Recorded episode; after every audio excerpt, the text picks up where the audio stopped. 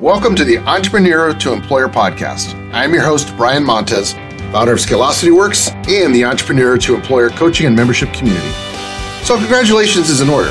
If you've built a successful freelance business that has grown to the point where you need to hire, you have achieved a huge milestone. If you're already past the point of making your first hire and your team is now growing, well, congratulations is in order to you as well. So, regardless of where you are with scaling your team and your business, whether you're at employee number one or employee number 100, this podcast focuses on everything related to people operations. We'll cover best practices, strategies, and solutions to help you build a sustainable and scalable business that is fueled by great people and a great culture. So, if you're enjoying listening to this Entrepreneur to Employer podcast, please subscribe, give us a like, and give us a review. Your feedback will help us grow this podcast, and we'll be able to positively impact more employers to help them build better work environments.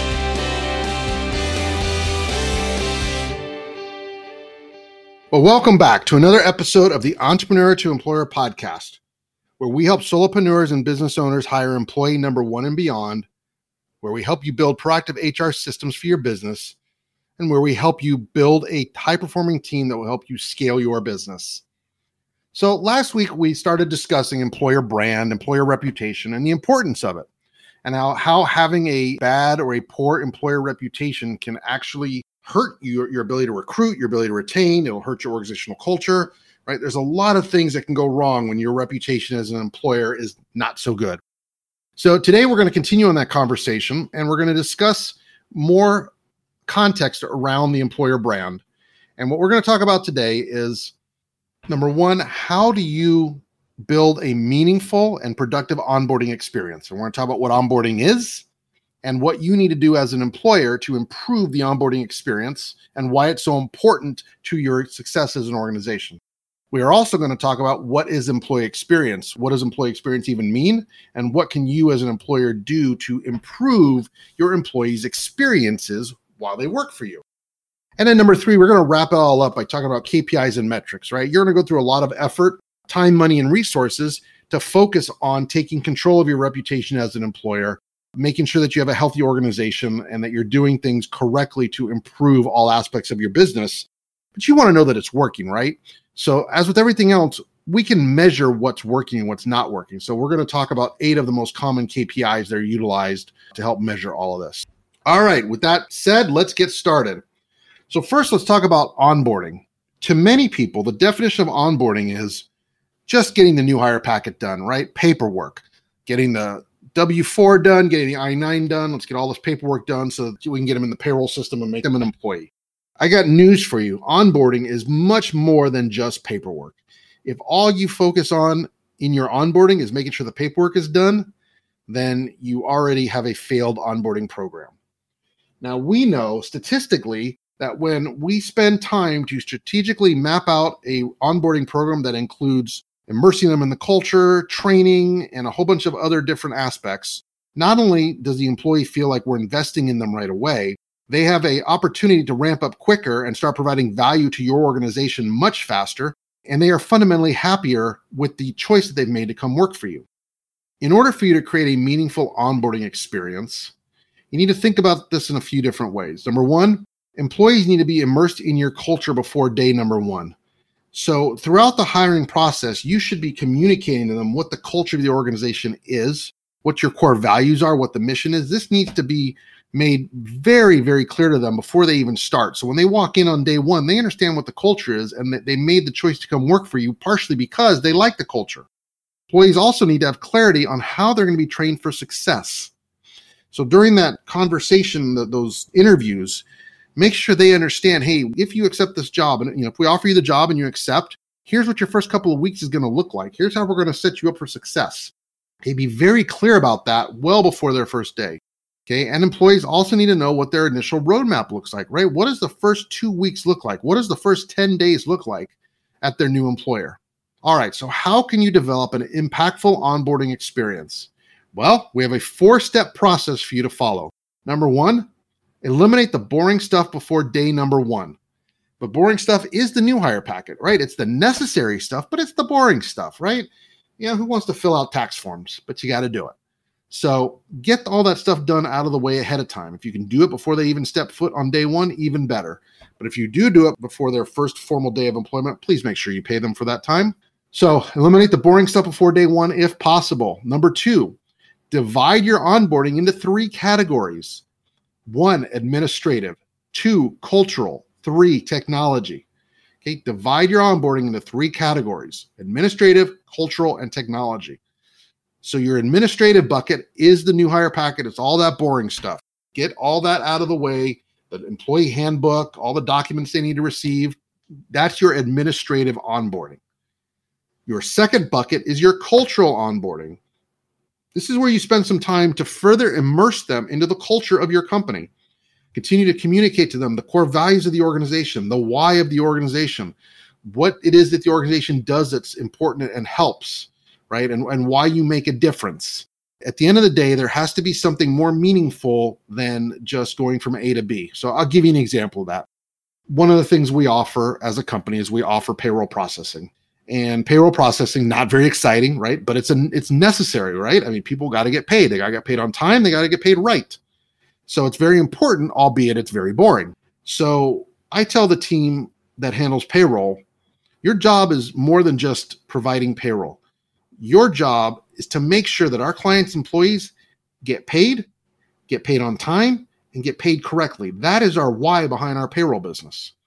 Okay. And we have multiple pieces to our business, and you can create whys for every different component of your business. Third bucket is going to be your technology bucket.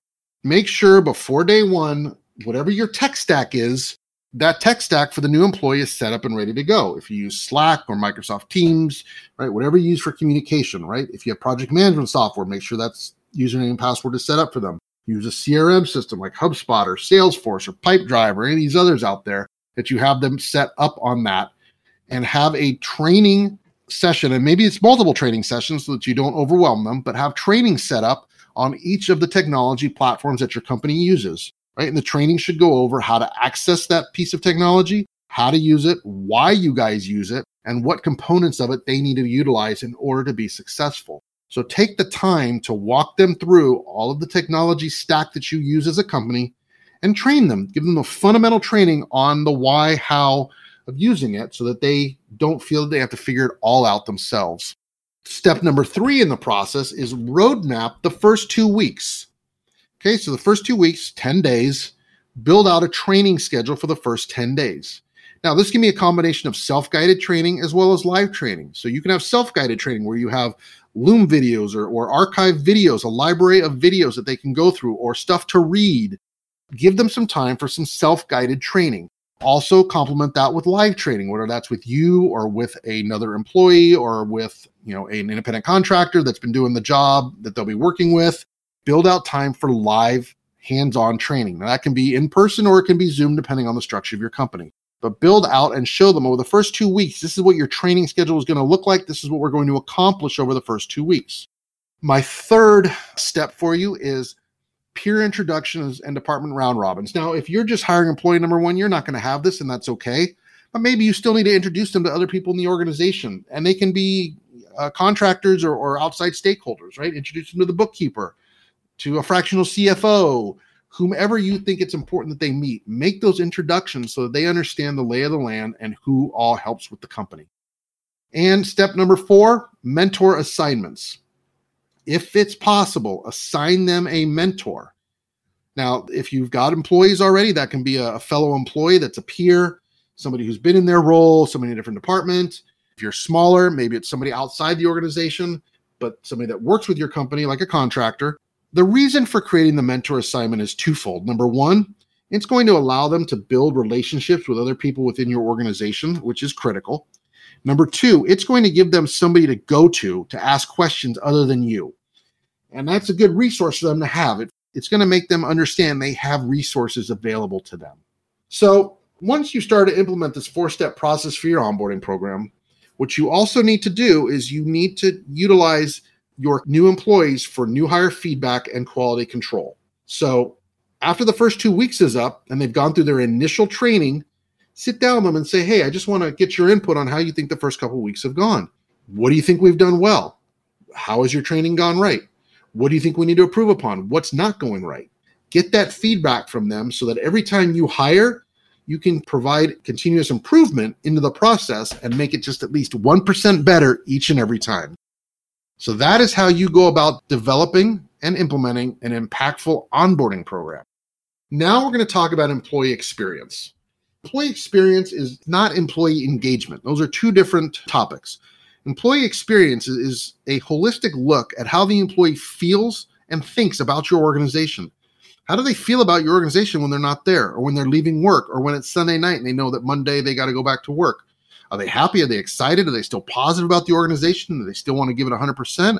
Or are they starting to dread Mondays? Are they starting to think, yeah, I don't think I want to stay here much longer? Or I'm just going to coast, right? Employee experience is critical. And it's up to us as employers to do everything we can to make the employee experience as positive as possible. Now, of course, there's going to be things going on in people's lives where it's going to be out of our control as an employer. But we, again, need to focus on what we can control, not what we cannot control. So, how do we improve employee experience? Well, I'm going to give you a 10 point plan for doing that. The first point in our 10 point plan focus on improving internal communications. Communication really is the linchpin to just about everything we do things break down within organizations because communication is either lacking or the communication that was sent out was flawed, it wasn't clear, or we communicated late. Take a step back and take a hard look at your communication, how you communicate, when you communicate, why you communicate, and see if there's a chance to improve any or all of that, right? If you can improve the quality of your communications, your team members will feel as though they have a deeper understanding of what's going on in the business they will feel you are being more transparent, and that will give them the incentive to have a stake in your business. All right, number two, design a great recruiting experience. We've discussed this on other podcasts, we've discussed this many times. The better an experience you can create for candidates, even if you don't hire them, the better they're going to feel at the end of that process. Just remember, those candidates they may not become employees, and that's okay, but they could become a future customer. They could refer potential future employees to your organization. You never know how you're going to interact with those people in the future. So why alienate them? Number three, design a great onboarding experience. We've already covered this earlier in this podcast, right? But focus on a great onboarding experience. Number four, values, your core values. Make sure the core values in the organization are lived every day and not just spoken. You know, I had a mentor quite a few years ago. First thing he said to me is, Your actions speak so loudly, I cannot hear the words coming out of your mouth. And I know he didn't coin that. I know that uh, somebody else gets credit for that quote. It was the first time I'd heard it. And that was such a powerful statement to me because I realized at that point, words mean nothing. Our actions are what show people what we're about. So if you have core values on a wall, that's great. Make sure that you are living them each and every day. Number five, Implement a regular use of one to ones. And again, we've covered this before ad nauseum as well. Make sure you're scheduling regular one to ones with your employees, having those formal 15 minute sit downs on a regular calendared cadence, and just having that interaction. Those relationships and the time you spend doing that are going to help you as you start to develop performance enablement, which is your next point of your plan. Again, on the one to ones, if you need some coaching or training on that, we have templates for it, we have training on it. So feel free to reach out to us. We'll be happy to help you roll out a one to one program for you or your managers. The next point in your plan is, is start to shift your mind from performance management to performance enablement. You know as well as I do that people do not like to be managed. I don't. I'm sure you don't. Okay. We don't like to be managed. Performance enablement is when you start to shift from sitting down at the end of the quarter and saying, okay, this is what went right this past quarter, this is what went wrong. Because if you're doing a regular one to one with your employee all throughout the quarter, if you're giving them continuous feedback, if you're having open communications, if you're coaching and guiding and leading, by the time you get to the end of the quarter, there's not much to discuss because you know what? Milestones have been hit, things have been moved forward, accomplishments are done, high fives are given, right? So you really don't need to spend a lot of time looking back because you've accomplished it, because you've been managing as you go, you've been leading as you go. So when you sit down at the end of 90 days, it becomes performance enablement. Hey, new quarter coming up. These are the three milestones we think you should work on. What do you think you should work on? Start focusing on moving forward and what the next 90 days looks like instead of looking back. The next point is create a career trajectory and professional development program. Now, it's perfectly okay if your organization is small and you you don't have career trajectory right now. You don't know what the next couple, three years are going to look like. There's nothing wrong with that. You don't have to have a career trajectory plan for every employee, but that doesn't mean you can't invest in professional development.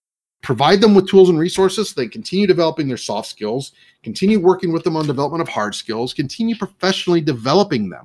Because at the end of the day, even if you aren't going to grow fast enough that you can give them a promotion in five years, you are giving them the training experience, knowledge that they need to potentially use your company as a launch pad. And I know a lot of employers get frustrated with that. Of why should I spend all this time and money investing in somebody to have them leave? Well, at the end of the day, they're going to leave regardless. So you might as well invest in them, skill them up, allow them to get those skills to provide you more value as a business owner, right? They'll continue to provide more benefit for you. And when they do ultimately leave your organization for a bigger position, the next chapter in their career, they're going to leave on a happy note because they're going to look back at that time spent with you and say, that was a good employer. He invested in me. She invested in me. They trained me. They cared about my future hey, I know somebody who, who needs a job. I'm going to refer them back to my old employer. Great place to work. Okay, there's nothing wrong with that. So you want your employees when if they do move on, you want them moving on having had a positive experience working for you, not a negative one. You could also encourage them to leave you a positive Glassdoor or Indeed review as well. All right. Next point, act on the feedback, right? As you have regular one to ones and, and you're working with your team, they are going to start getting comfortable enough to tell you what you need to hear, not what you want to hear. And when you get that feedback, you need to act on it. Now, that doesn't mean that you have to act on every piece of feedback. Sometimes we get suggestions and ideas that just aren't timely. They don't make sense right now. There's not a strong business case for it, and that's okay. All you need to do is go back to the employee, say, hey, you know, you gave me that feedback last week. Thank you for the feedback. I appreciate it. I'm going to tell you why we can't implement that feedback and give them the business case, give them the logic nine times out of 10, they're going to understand that and they are going to appreciate the fact that you are coming back to them, acknowledging it, and taking the time to explain to them why you can't utilize that right now in your business. Number nine, provide a flexible environment for your employees. Now, I realize that not every company and not every position allows for the same type of flexibility that one might get if they work remote. Now, flexibility is not a one size fits all. So if you are a manufacturing operation or retail or some type of business where, you know, your employees need to be on site, you just need to take a step back and figure out, okay, my business requires this. How can I achieve the needs of my business and still provide some type of flexibility for my employees? You're just going to have to get creative. And I will tell you how important flexibility is to candidates nowadays past week, I had the opportunity to interview a candidate uh, on behalf of a client. She wanted me to interview this candidate. It's a consulting firm, so they are all remote. And candidate is phenomenal, just a seasoned professional, very you know top of her game. Um, and this company would be very very lucky to have her join the team. But one of her core concerns was what type of flexibility will I get if I go to work for this company? Because she's married, two kids. Her husband has he's a director of marketing, but he has to work in office, so he's not home. So, you know, she's got two young kids and she's like, I need to know that I'll have flexibility. You know, if I need to take my son to the doctor at two o'clock in the afternoon, is that going to be feasible? And luckily with this organization, the answer to that is absolutely yes, because this particular business owner, her focus is performance, right? All she expects is that you're available for a certain amount of core hours during the day and that you complete the work on time, you complete the work above the client's expectations, and that your work product is solid right? So she's measuring performance. She's not measuring butts in seats, time in the seat, right? She doesn't care about that. You can work just about whenever, just as long as the work is done and it's delivered to the client on time or ahead of schedule. So with that, the trade-off is, yeah, you're going to have flexibility. And that answer was absolutely what this candidate wanted to hear because she told me that if I had said no, there's not much flexibility, which if there wasn't, I would be honest with her, of course. But if I told her that there wasn't much flexibility there, she said, it doesn't matter how much money the employer would offer her, she wouldn't take the job. Flexibility to her is paramount and it rides above or it sits above compensation. So flexibility is key nowadays. Last but not least, create a leadership team that is willing to be held accountable. Leaders, we need to allow ourselves to be held accountable. It should be top down leadership as well as bottom up leadership. And as your employees will start to tell you more of what you need to hear, not what you want to hear, they're going to tell you when you have failed as a leader. You need to embrace that feedback and you need to vow to do better. So there's nothing wrong with being held accountable by your team. All right, giving you a lot of information so far. We're going to wrap this up with KPIs and metrics, right? Because at the end of the day, you need to know that this is working, right? If you're going to take the time, if you're going to invest the money, time, resources into building a healthy organizational culture, into improving your employee experience, into developing a robust onboarding program, you need to know this is working. So there's lots of KPIs and metrics out there that you can you can look at. I'm going to give you the top few right now. Work with your CPA, accountant, whomever, because these KPIs and metrics can be put on your financial statements. So as you start to roll this out, you need to benchmark where you're at today so that in 30 days you can review it. In 60 days you can review it. In 90 days you can review it. Right? Get your benchmark and then start reviewing your numbers. Here's some KPIs that you can start out with. Number 1, talent retention. You can track how long employees stay with your organization. This is also known as attrition. So, is your average attrition rate 6 months? Is it 9 months? Is it 12 months? You need to track your attrition rates because as you improve your culture and everything else, your attrition rates, your retention should lengthen, right? If you only hold on to employees for nine months now, the goal is when you evaluate this in six months or nine months or 12 months, your retention's gone up another three months or four months, right? You want to increase retention. That tells you and shows you that your strategy and your implementation is working. KPI number two that you can track is time to hire. This number is important because from the time you put out a job posting, how long does it take you to fill that role? Right? If it takes you 16 weeks to fill a role, that's a long time for you to be without a body in that seat. So, time to hire is critical. And if you're improving your brand as an employer, if you are improving your reputation as an employer, your time to hire will come down. You will start to fill these roles faster. The next KPI that you should look at is absenteeism. Hey, outside of sick leave and PTO, of course, you need to be looking at how often an employee is absent. If you have increasing absenteeism, that is definitely a symptom of a problem. They're getting unhappy, they are the experience is decreasing, they have something going on in their personal life, they're looking for new opportunities. Something is going on when there's a high level of absenteeism. So you need to be tracking attendance at work. New hire training investment, right? So if you build out a robust and meaningful onboarding training program, you're going to have to invest some dollars. So you're going to need to budget a number to support your training of that new employee. Here's what you're going to find as you do your annual budgeting, you'll come up with a number. And over time, you'll have a historical number. You'll say, okay, I need to dedicate X amount to a training budget. Now, there's training budget for new hires and a training budget for year round. Those are two separate budgets. We are talking strictly about new hire training budget, the budget you set for just their initial ramp up what you're going to find is that as you improve your brand as an employer and as you improve employee experience and as you improve your organizational culture and your retention goes up, your attrition goes down, you will find that your budget allocation for tra- new hire training goes down. Why? Because you don't have to hire as much because you're holding on to people longer. So you're not having to spend as much money on recruiting, training, and developing. I mean, you see how this all ties together? Recruitment conversion. That is another KPI that you should monitor recruitment conversion is the conversion percentage that you look at when you place a job offer. How many people convert from job offer to employee? That's an important number for you to look at. Ideally, you want it to be 100%. But if you have a 50% hit rate where only 50% of the new offer of the offer that you go out convert to employees, there's a problem somewhere in your process. So you want to be tracking recruitment conversion and doing everything you can to move that number to 100%. Next KPI you should be looking at is milestone completion, right? As you roll out your regular one to ones and your performance enablement and you're establishing all of that, you need to be looking at the completion of the milestones of each team member, right? If you have three big milestones that a team member is supposed to complete over quarter three, you need to be tracking did this all get completed or did we miss a milestone?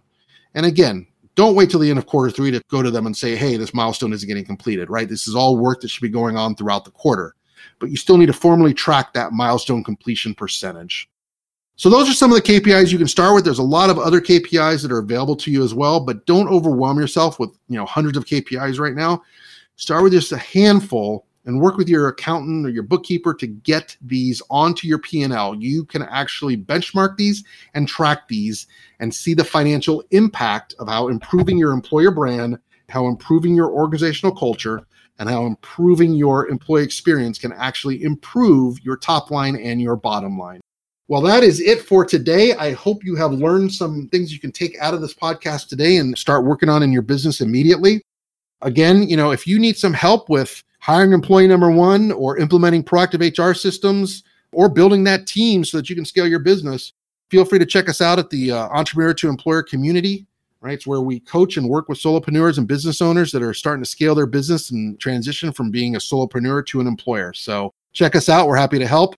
Again, if you've enjoyed this podcast, I would certainly appreciate a rating, a review, some feedback. And if you think there's anybody else that can benefit from this podcast, please feel free to share it with them. We'd like to get this out to as many people as we can and, and help as many businesses grow and succeed as possible.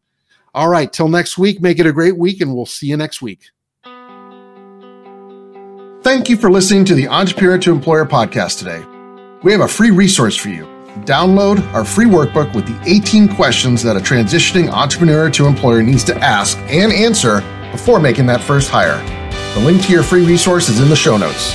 And last but not least, subscribe to this podcast and give us a review. The more we grow this entrepreneur to employer community, the more we can make sure that Mondays, or any day of the week for that matter, don't suck.